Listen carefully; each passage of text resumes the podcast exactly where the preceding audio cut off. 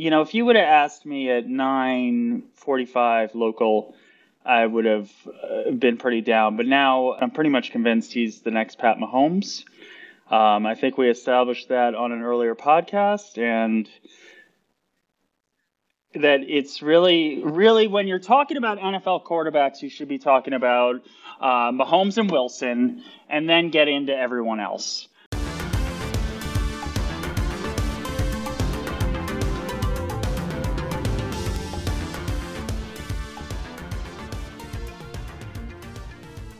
There, welcome to Hot Takedown, the show where the hot takes of the sports world meet the numbers that prove them right or tear them down.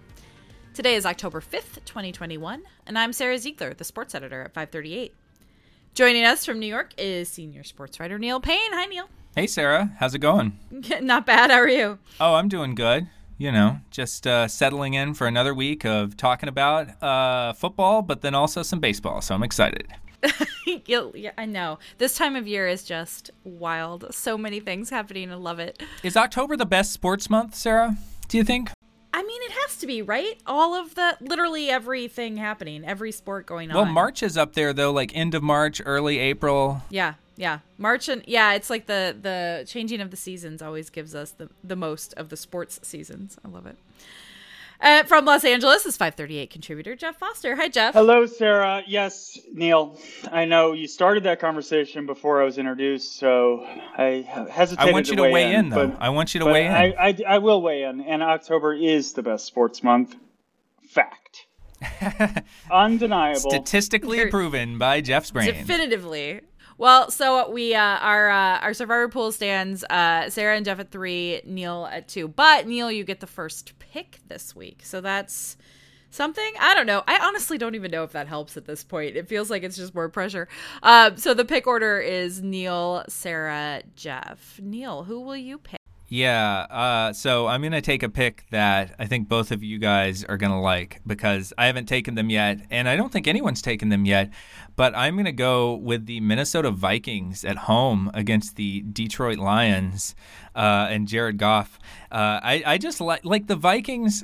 Look, I know you don't like to talk about them. I know our listeners don't like it when we yeah, talk about I'm, them. I'm actually not allowed to talk about them. I think that's yeah, yes. Jeff is Jeff is contractually not able to talk about them right now, but they continue to be interesting. I'm not saying they're good, but they've been in more games than we would expect based on their one and three record.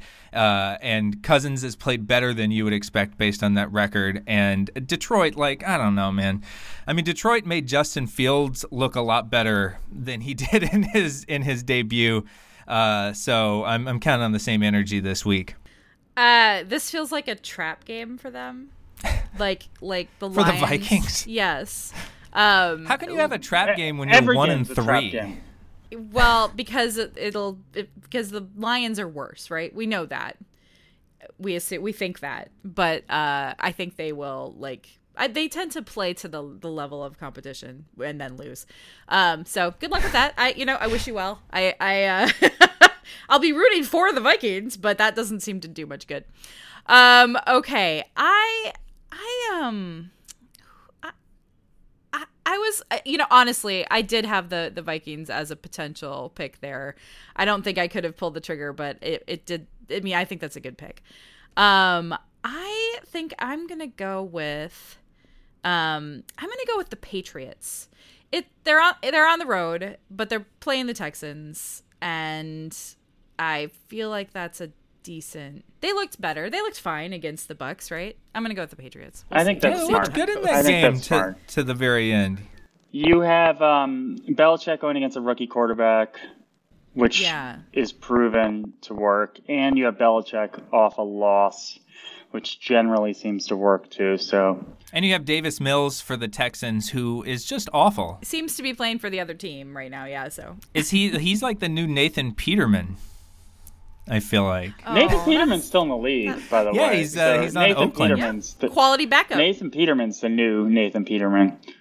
Um, that made no sense. I'm gonna take the. I I don't know what what is happening in this little game of ours. I you guys keep leaving me with the very obvious play, so I'm gonna take the the Bucs over the Dolphins. I was comments saving the on that? Bucs. I'm saving I'm not the saving Bucs. anyone. I, I'm not I'm saving, saving anyone. You don't know what you don't know what injuries are going to happen. You you strike while the iron's hot here, Neil. Yeah. All right. Well, we will see how uh, how th- those picks go in this uh, very long, very long game. It's a it's a it's a you know we're we got have to see the big picture. It's a marathon, not a sprint. On today's show, we'll talk about the MLB playoff picture after a truly wild finish to the wild card race. Then we'll revisit the ups and downs of college football and discuss Cincinnati's odds to make the playoffs after toppling Notre Dame. And finally, we'll take a deep dive into data with our rabbit hole of the week. The MLB postseason is set. We had a legitimately thrilling conclusion to the regular season with the Yankees and Red Sox winning wildcard spots in the American League over the Blue Jays and the Mariners. Meanwhile, in the National League, the 106 win Dodgers will face the Cardinals for the privilege of turning right around and playing the 107 win Giants. There is a ton to look forward to with these playoffs, but on the Baseball Tonight podcast, Tim Kurkjian talked about what made the last day of the wild card race so special. Point is, watching those games simultaneously in the green room, it was just fantastic. Every pitch mattered. You couldn't take your eyes off any of the games. And you just wish baseball was like that every day. But if it was, I would be completely out of breath every day because I was totally exhausted by the end of the day. And I didn't even care who won. But it was just so great to see, oh, look what's happening in Seattle. Oh, look what happened in Yankee Stadium. And you can't take your eyes off it. So that was that was as good a day of watching baseball that I've had in 10 years. I will say the the thing I think baseball gets very right on the last day of the season is have everyone start at the same time. I think that is smart and fun and makes it feel like important, you know? Just that every every game is happening at the same time um makes it gives it that extra like extra wildness, I think. I like that.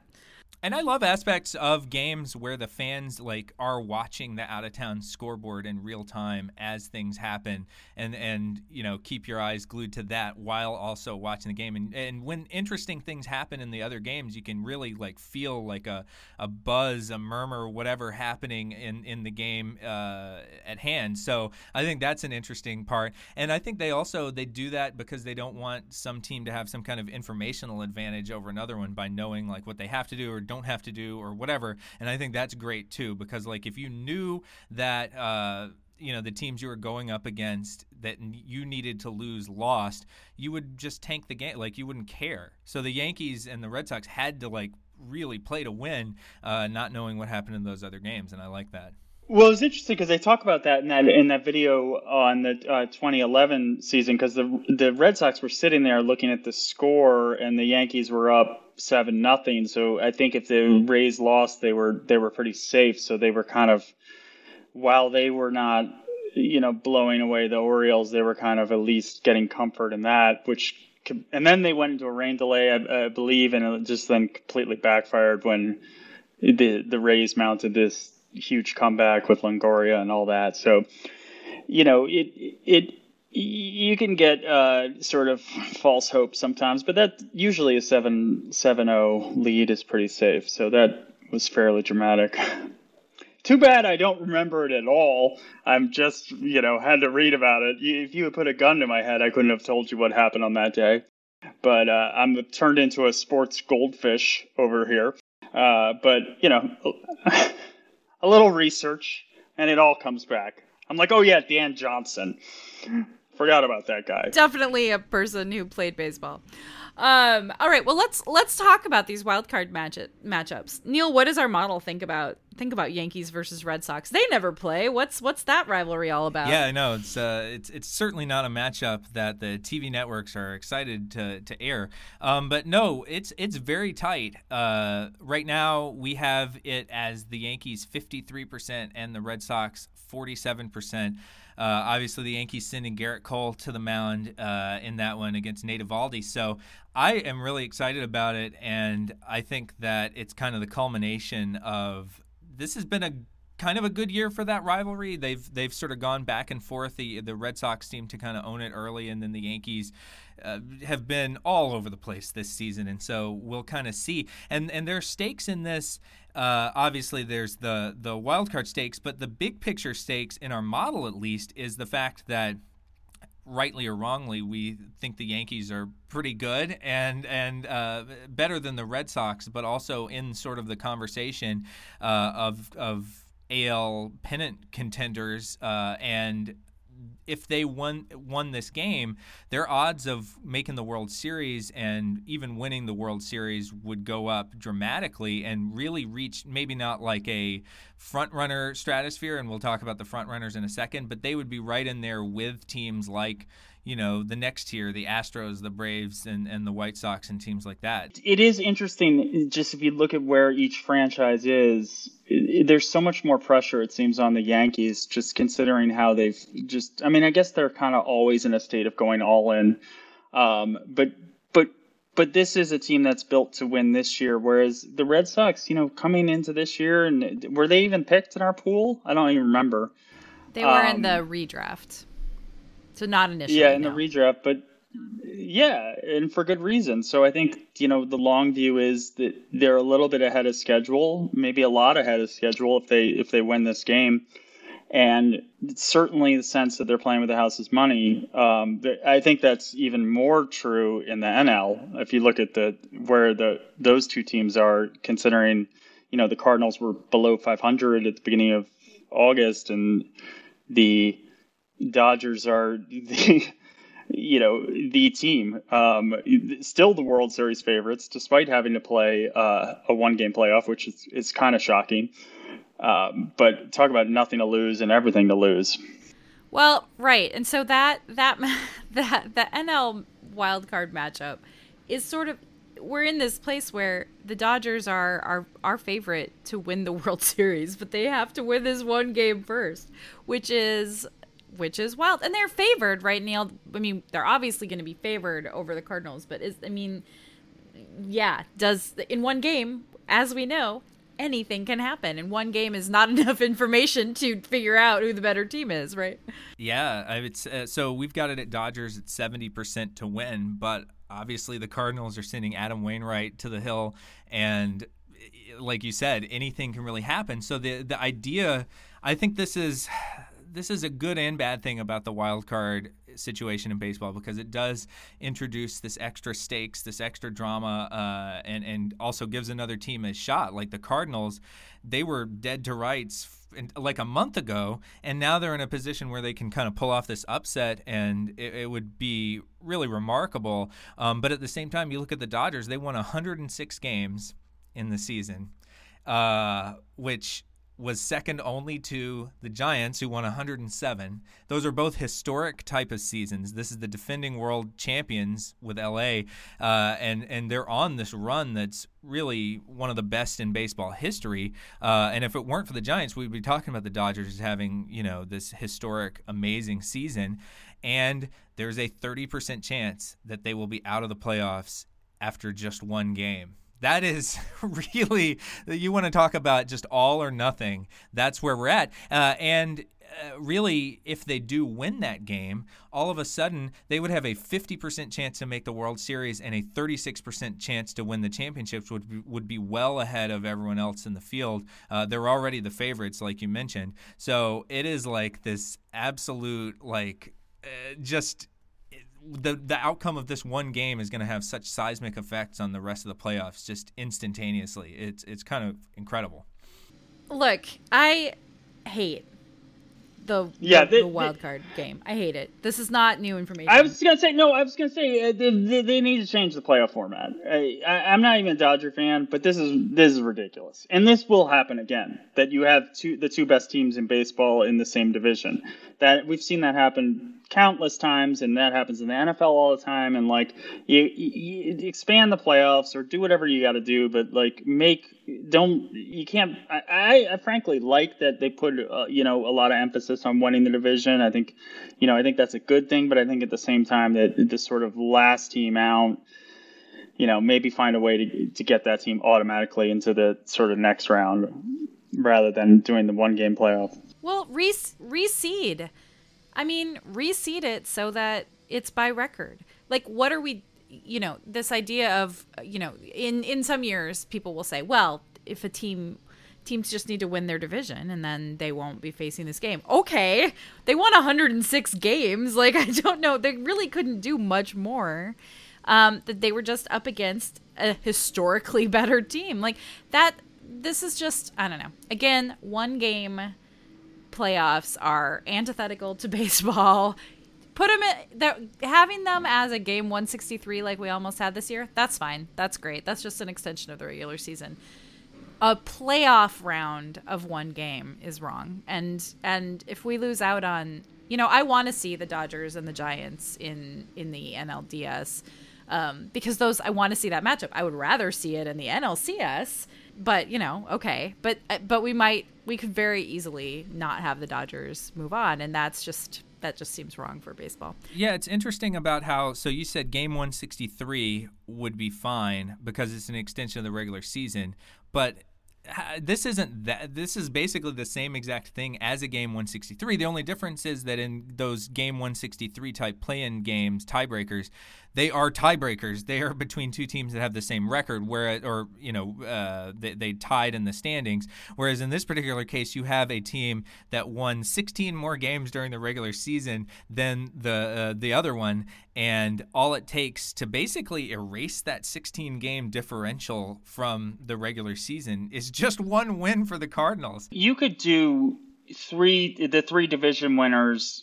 You know, it's a little tricky because NFL four divisions versus three divisions, but you could do the three division winners and the top wild card get a buy. I mean, not a buy, but get an automatic I guess a bye, yeah, to the to past uh, the one game playoff, and then add another wild card, so you have three wild cards for each uh, league. I wouldn't be against that. I mean, I think last year, if it, you know, last year was such a weird year, but I don't think people were objecting to this expanded MLB playoffs. I think they were fun. Um, I, am not saying we we do that again, but I, I, think there there was something exciting about having you know at least all those contenders. I mean, it I think you can do that and still put the emphasis on the regular season. And also, by the way, if you're incentivizing, you know, look at the NFL where you have teams that are doing well that maybe have locked the playoffs but are still pushing towards the end because they want that extra buy round. That makes the last couple of weeks of baseball more exciting when some of these teams have clinched for two weeks and are just kind of playing out the string and waiting for. Uh, waiting for the playoffs. And also in, in some cases you know because you're playing your division rivals in the last weekend and last couple series like eh, you have a team. I mean i think the rays were doing everything in their power to beat the yankees. That was a little bit of an exception. But there could have been a version of the rays where they don't care and they're you know barely playing the starters the final weekend. Yeah i did like that that they had to like that the yankees had to play a rival instead of just like a you know, still a good team, but a good team that was coasting a little bit. They had to play a team that did not like them and wanted to beat them. And I think that's fun. All right. Well, we can obviously talk about this forever, but uh, but for now, let's take a break, and we'll be back in a moment to talk about college football.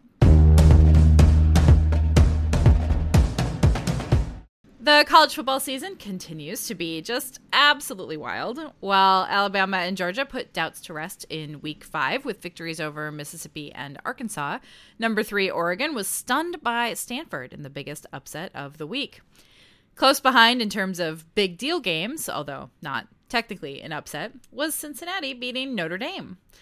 On the ESPN College Football Podcast, Paul Finebaum talked about where the playoff picture stands now yeah, we, we have two powerhouses in college football and everyone else.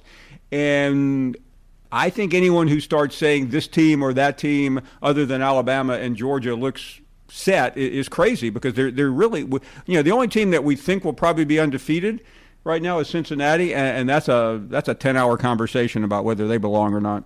We're not going to take ten hours, but I do want to dive a little deeply into Cincinnati.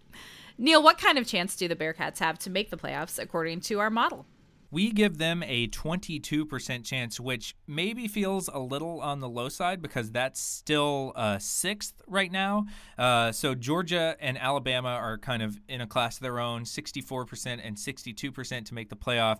And then you have this next tier that has Oklahoma at 39, Iowa, your favorite, Sarah, at 30, uh, and then Ohio State at 23, and then finally Cincinnati at 22. However, Cincinnati does have the highest odds of winning out over the rest of their games of any of those teams that I just mentioned at 29%.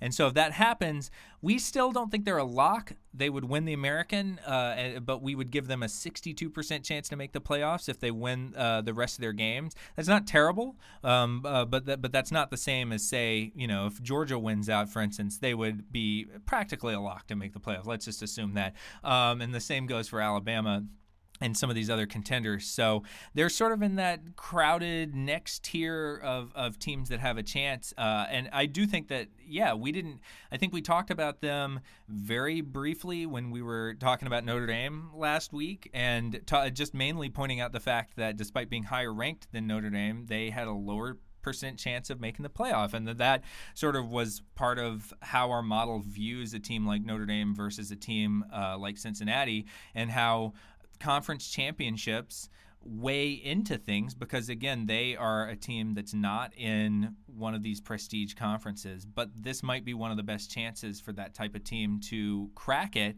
that we've seen in the in the playoff era. Well and the, their schedule you know they do have they have a good chance to win out. Their schedule they have temple next then ucf at navy at tulane. Woof at home against Tulsa, Oof. at South Florida. The probably really the only interesting game there is SMU. Yeah. Um, yeah, I mean, it, they're not. You know, the one thing that I think, you know, uh, first of all, I am high on this Cincinnati team. I, I, I think uh, even going into the season, they they look like a, a potential playoff team, and I think like from a roster standpoint, they have the talent really to compete. Uh, you look at their their pass defense alone, I mean, it, they might have the two best cornerbacks in college football. I mean, they have NFL cornerbacks, and and, and they, they really are a very talented team. But I do think their schedule, you know, and the difference I would say compared to like the 2017 UCF team or or the 2016 Western Michigan team, these other ones that sort of made a, at least a case for the playoffs in, in, their minds, even though I don't think any of us seriously ever thought that was um, going to happen was that the difference is like the, those teams they're on a conference early games were nothing spe- special. I mean, uh, you look at UCF that year; they played at Maryland, which was a bad Maryland team. They played Florida International. Uh, their their Georgia Tech game got canceled. I forget what happened there. Uh, was it weather related? Yeah, that so the, that was out of their control. But but this team went out and you know they put at Notre Dame on the schedule and and they had Indiana and Indiana at least based on last year uh, was was a pretty dangerous team. So eh, they put they had tough games on their schedule and, and they got it done. But now you know, I'll be interested to see what happens because, you know, for instance, they play UCF. UCF looks bad, so that win won't be as, um, you know, respected as it would be in previous years. UCF just lost to to Navy, and um, Notre Dame. I don't think this Notre Dame team's that good. I think it's possible they lose a couple more games, and maybe by the end of the year, and Indiana doesn't look that good. Uh, it, it, what they thought they had on paper, you know, might not matriculate uh, based on you know things that are out of their control. Um, that being said, I think if they go undefeated, they're in. But I think if they lose one game, they're definitely out. Well, that's why I think there's there might be no bigger Notre Dame fans over the rest of the season than Cincinnati because they need that win to look uh, really impressive. Um, and so, you know, Notre Dame has some some interesting games left on their schedule, not necessarily uh, uh, ranked teams remaining. But I mean, the game at Stanford uh, in the last game of the regular season could be uh, a situation where maybe Notre Dame boosts itself a little. I don't know. And they have Georgia Tech on there, which is a guaranteed win uh, in South Bend, by the way. Georgia Tech looks good, Neil. You know, we've looked all over the place. I think. I think we've uh, we got some defensive problems, but I've seen promise. I'm I'm happy with the with the trajectory of the team, and Sarah has been ahead of the curve on this. But we don't need to talk about Georgia Tech. no, I mean, we don't. On. No, we don't. We certainly no don't. reason for this. But uh, so so Cincinnati. I mean, is this the year? Will the committee pull the trigger, or will they take? You know, if if Iowa or Oklahoma or, or both say are undefeated, and then you've got Georgia and Alabama, which one of them will have lost to the other, right? Will they just take those four and still leave out Cincinnati? I think they will because things seem to be breaking in their way already. Because what you have going on in the ACC, where it doesn't look like there's any, re- I mean, maybe Wake uh, if they run the table, but there doesn't seem to be. I don't think a lot of people think that's going to happen there doesn't seem to be a clear candidate from the ACC, so that helps. What they kind of need to do, and the Pac 12 is doing what they always do, and we saw it this weekend, which is cannibalizing each other, and, and, and that's going to help, especially if Oregon loses another game. Then I think maybe there could be another team emerge from the Pac 12. I don't know, like an Arizona State or something, but. they need some of these Big Ten teams to lose because it sort of looks like the Big Ten could be in a situation where, you know, you have two legitimate candidates, and that would hurt their chances. I don't know if they would take two Big Ten teams and two SEC teams. That seems weird. So I think they'll they'll probably need they'll need Oklahoma. They'll need the kind of the, Big Twelve to kind of get out of the picture, and Oklahoma to get some losses. But that could happen. That could happen in two weeks playing Texas. Texas looks a lot better. We were really down on them earlier, and all of a sudden they, they look like a kind of scary team. So that could easily happen. And Oklahoma hasn't looked great. So they still need some more to go their way, but if they run the table and and and what usually happens in college football happens in the in the final few weeks, then I, I think they'll I think they'll make it. Yeah, I don't hate the way things are shaping up. I think you're right that it does seem like they need some help, which is probably where that 62% um, comes from. Like it's not just enough to run the table. Um, but ideally they would need to have one uh, either Georgia or Alabama to hang a loss uh, before the SEC championship game and create some doubt. And even then, we've seen this in the past. That's not enough to guarantee that uh, uh, the team that lost the game won't still be put into the playoff if it's Alabama. Um, but uh, you know they're going to take an SEC team no matter what. It seems like. They're going to put in a Big 12 team. It's uh, well, they're going to put in a Big 10 team no matter what I think, and and there's a lot of potential candidates for that. Uh, probably more so this year than uh, years that I can remember recently, at least. And so, yeah, I think you're right. They need Oklahoma to lose. Oklahoma's got Oklahoma State coming up uh, too. I mean, that is not an easy game for them. Uh, so they really need these like Big 12 teams to kind of yeah, take themselves key. out. And they need one of the SEC. Like, I don't think you can really do it if you've got both Georgia and Alabama in there, uh, and, and, you got the the SEC double, which we've seen happen before, and then a Big Ten team, and then you know where's that other spot coming from? Uh, you, you, do need the Big Twelve to drop out of that, and then um, not. Uh, obviously Cincinnati still needs to win the rest of their games too, which we only give a 29% chance to. So there's a lot that needs to happen for this to to really fall into place. Georgia looks so good, and and Alabama is Alabama. So I, I actually think those two teams are are are both going to make it. I'd be very surprised if they didn't. So what you're looking at is like a Georgia, Alabama, Ohio State, or maybe Penn State and Cincinnati, and then that leaves out the ACC, the Big 12, and the Pac 12, which is possible, but you, you need losses. And then it, the the two SEC, two Big Ten things, I guess is possible too, but that actually feel like the, the, the committee would be less likely to do that. Yeah, I do. I do feel like that if, if Iowa beats Penn State this weekend, their schedule is just so much easier than the other Big Ten schools. They don't have a, a ranked opponent left then in the in the regular season.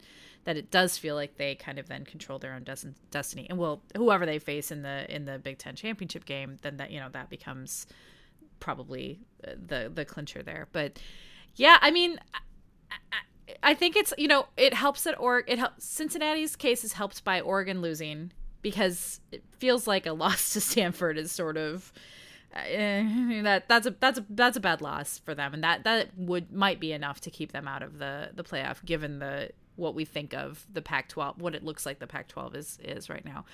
The ACC, I feel like it'd be tough to put Wake Forest in the in the playoff in the in this year. Now maybe if they run the table and they look really good, you know, things can change obviously, but but taking out Oklahoma, if Oklahoma has one or especially two losses, then Cincinnati will feel a lot better. Well, and that's built into the model to a certain extent. I mean, we don't have to be clear, we don't have specific modifiers for specific teams or anything like that. But conferences, you know, in terms of power conference, those championships are just inherently worth more in terms of the prediction um, quality than winning the American and that's something that Cincinnati's just up against, and and that's been borne out. You know, it's it's not like we're we're making that up or biased against the the um, uh, the the non Power Five conferences that's been shown to be the way the committee um, breaks things uh, each year. They always break things in favor of the Power Five. No, for sure. And frankly, it's part part of why Cincinnati is leaving the American and going to the Big Twelve. I mean, you know, really they're they're doing that because Texas and Oklahoma left the Big 12, but like they wouldn't other things happen right, to the Big 12. Right. But it, I mean it's obviously better for them to be in a in a conference that for the time being anyway is considered to be a, a, a, major conference now who knows what it will be in the future but i did want to talk for just a second about the the two teams that that paul Finebaum is sure of do you guys see any weaknesses to be exploited in alabama or georgia or are they just really not going to be tested until they face each other in the in the sec championship which i'm just assuming is going to happen I, I don't I, I, might have said, you know, a couple weeks ago. I'm pretty sure I did. We we unfortunately don't have that clip ready. That Alabama was looking a little vulnerable this year. I don't think that anymore. Um, I think I might have said that coming off the Florida game, where you know it was pretty close. They probably easily could have lost that game, maybe even deserved to lose that game. But um, what they've done the last couple weeks, they they seem to be back on track and and Georgia. I mean, I, I was high on that Arkansas team, and and that was just a, a bloodbath. There's style points there. Yeah, and that was one where people were like, "Ooh, Arkansas might have the potential to play spoiler. Yeah. Well, you know, that that makes me feel better though cuz we we did kind of trash Arkansas their recent history of that program uh, in one of our rabbit holes. So I was sort of like, okay, finally they lose. Uh, so we don't have to have that hanging over us. Uh, but no, I, I I don't see that many weaknesses. I mean, I guess if you were trying to pick out something, Georgia right now ranks 45th in uh, ESPN's Football Power Index for special teams, uh, and and maybe that's just because um, Jack Podlesny has missed a couple kicks or something. I don't know where that necessarily came from uh, per se, but aside from that, I mean, we're really kind of scraping around trying to find, and and, and really they now have two quarterbacks who uh, strike fear into the hearts of opponents. I, I, think one of the reasons why people were um, thinking that maybe Arkansas could pull the upset was just because JT Daniels has been hurt uh, and and they didn't fully trust Stetson Bennett. And now it's like oh yeah Stetson Bennett has better numbers than JT Daniels this year. So I don't know. I, I don't know what you do with that. I mean, they don't even really need to throw the ball. I mean, like yeah, they don't it, even need to throw it. Throw, throwing is kind of a luxury, anyway. which is the way that Georgia team's often built. I mean, it was certainly built that way. You know, a couple years ago when they had um, Chubb and, and Sony Michel and and you know just amazing running backs. Um, but but I actually do think compared to previous Georgia teams, their quarterback talent is, is, is way higher than you know the no offense to Jake Fromm or, or any of those teams, but I, I just think they they can be more dynamic and stretch the field if they have to. But a lot of games they're not even going to need to. They uh they looked they looked pretty fierce. I think Alabama is interesting too because yeah that the the Florida game was like oh are they eh, are they not quite as good but I think we're still we're comparing them to pre to like last year's Alabama team, and you know maybe they're not quite as good as last year's Alabama team. They're still better than basically anyone they will face until Georgia. That game is. We were pretty amazing. high on that I mean, Ole Miss, and and maybe that was the problem is that Ole Miss is just not the team we thought, and maybe Arkansas is not the team we thought, and eh, but Alabama, you know, to jump out to a thirty-five nothing lead on that team and, and to basically keep them off the, that offense off the scoreboard for you know the first two quarters plus was was really impressive. Um, I think their defense, you know, th- their defense has sort of been a little bit overshadowed the last few years by uh, what they've done on the offensive side. But remember, this Alabama, earlier incarnations of Alabama was this kind of team, this team that could smother you defensively and, and get enough points. yeah, win. the outlier was the like high offense, like high octane offense, Alabama. That was the outlier. Well, and that's funny because Lane Kiffin was sort of responsible for that in some way, shape, or form. And then now he comes into this game uh, and sort of is like, get your popcorn ready or whatever. And then it's like, no, they uh, just got outclassed completely. I think Lane Kiffin would be the first one to tell you that he was sort of, uh, he, he put the cart ahead of the horse on that Will one. people never learn to stop uh, the tr- that kind of trash talk? Like troll another team but when you're like setting yourself up if you don't like live up to it it'll be really it'll look really bad just don't do that you don't need to say get your popcorn ready Well, Desmond Ridder gave Notre Dame a lot of bulletin, uh, uh, bulletin board material, and, and he lived up to it, um, saying he'd quiet the crowd quickly. So respect to that guy. yeah if you can follow through if you can then you know more power to you but boy that's a it's a dangerous a dangerous lane to walk all right well i think we can wrap this up here for now let's take a break and we'll be back in a moment for our rabbit hole of the week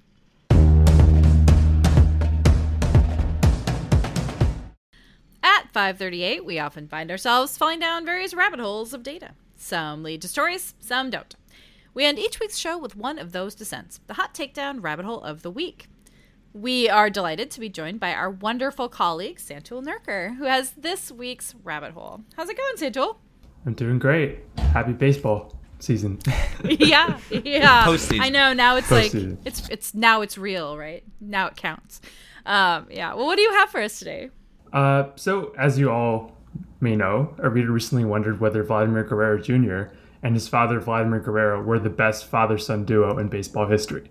The answer to that is no, and it's pretty unlikely that they ever will be.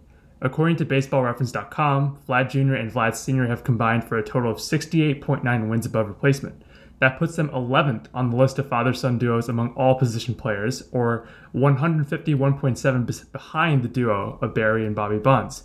In other words, Vlad Jr. So, a lot. Yeah. yeah, a lot. Uh, basically, uh, the equivalent of a Hank Aaron career on top of what he's already accomplished would get to Bobby and Barry's uh, Barry's total. Because Vlad Jr. only has 9.4 career uh, wins uh, wins above replacement.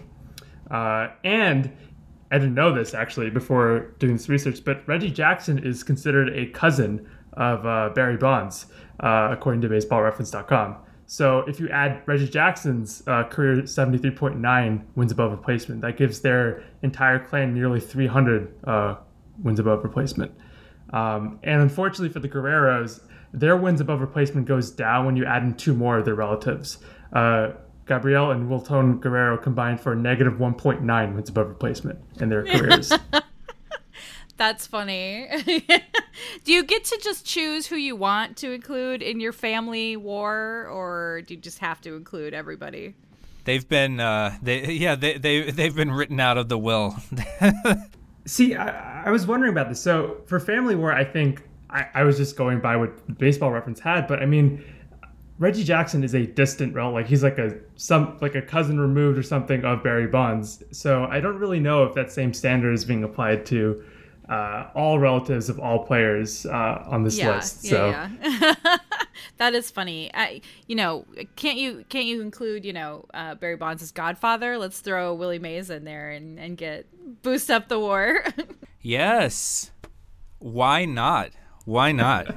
no, that's a great point. Um, for some reason, yeah, I mean, you could argue that Barry Bonds was closer to Willie Mays than he was to Reggie Jackson. So I, I I'm not exactly sure uh, what's going on there. Yeah, if you say that one of the family members shouldn't be in the Hall of Fame, your war should not be allowed to count toward that family uh, total, I think. I think that's fair.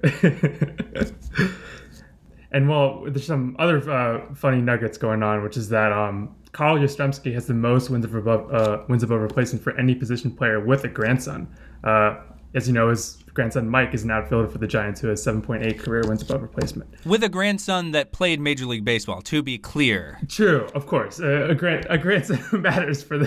the he's he's the only you know fun fact. He's the only Major League player ever to have a uh, a grandson. There you have it. I mean, uh, I think Barry Bonds and uh, Bobby Bonds have the. Uh, I, I, it's it's very unlikely to me that any uh, any father son duo will ever usurp their totals. Yeah, they really they really set the standard for um for family members playing. I mean, the Griffeys are up there, right? They are a combined 118, um, but that's still way way behind. I mean, again, Barry Bonds is by himself, like you know, more than like most family duos. Uh, but yeah, the, the Griffeys are about at 118, so that's about about half of what they have. So uh, still very impressive uh, in their own right, but not nearly as much. Yeah, and Vlad Jr., I mean, he is not the only son of a major leaguer on his own team.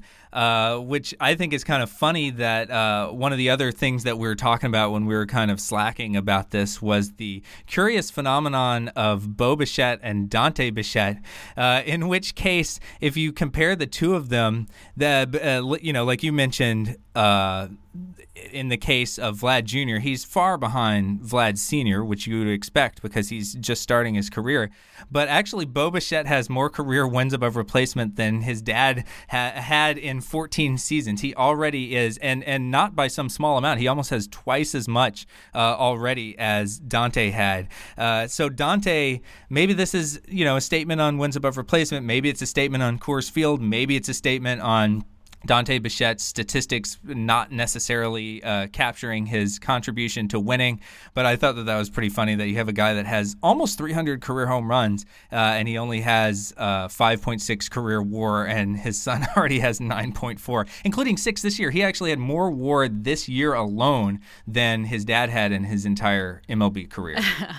there, we are we we are in this like um you know there's a ton of of sons of of major leaguers in the game right now where does like um Cavan Biggio, where does he rank in, in terms of war with his father? We should we should see. We that there should be like a we could do a fun like ticker of like when the son eclipses the father in war if it ever happens, um, or if it happened right away. My favorite was definitely the families where like this was like most cases actually where they're the one player had like you know 60 70 war whatever. And then the family war would be like a little bit less because whoever had like a cup of coffee or like negative 0.5 or negative 0.8 it's just like yeah, that, that's got to be demoralizing that you, you provide less value than not having a kid for baseball uh, from a baseball perspective. Oh ouch yeah. Yeah what other what other family type situations were like that? I mean there have been a lot of it does feel like there have been brothers who like, oh yeah, he has a brother who plays and then doesn't really play anymore. Are there? Did you find other funny situations like that? My favorite might have been Robin Yount um, of Brewers lore. Uh, he had a brother Larry who played one big league game in which he didn't even face a batter because he injured himself while warming up. Um, oh, that's so sad.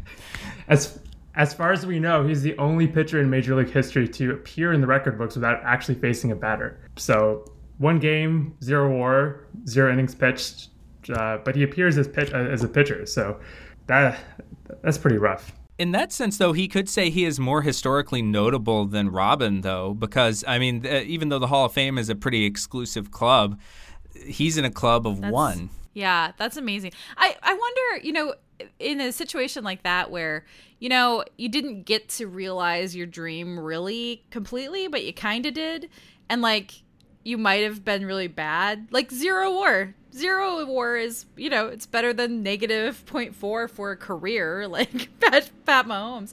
So maybe that's an okay you know it was close. You got you got there. It was close I don't know. Maybe that's all right. Maybe he regrets it forever. I also like when you are one of those brother tandems. Um, I think about Wayne and Brent Gretzky in hockey, where you can say that you're like, oh yeah, we're the highest scoring uh, brothers in NHL history, and it's like we don't have to talk about the fact that it's being carried by like I had four points and my brother had uh, one thousand. Uh, no, he had two thousand eight hundred and fifty-seven. We don't have to talk about that. Right. I, I like the Antetokounmpos in uh, in the NBA who have who have th- three uh, NBA titles, you know, between them. You know, the Giannis and and Thanasis each one, you know, with the with the the Bucks.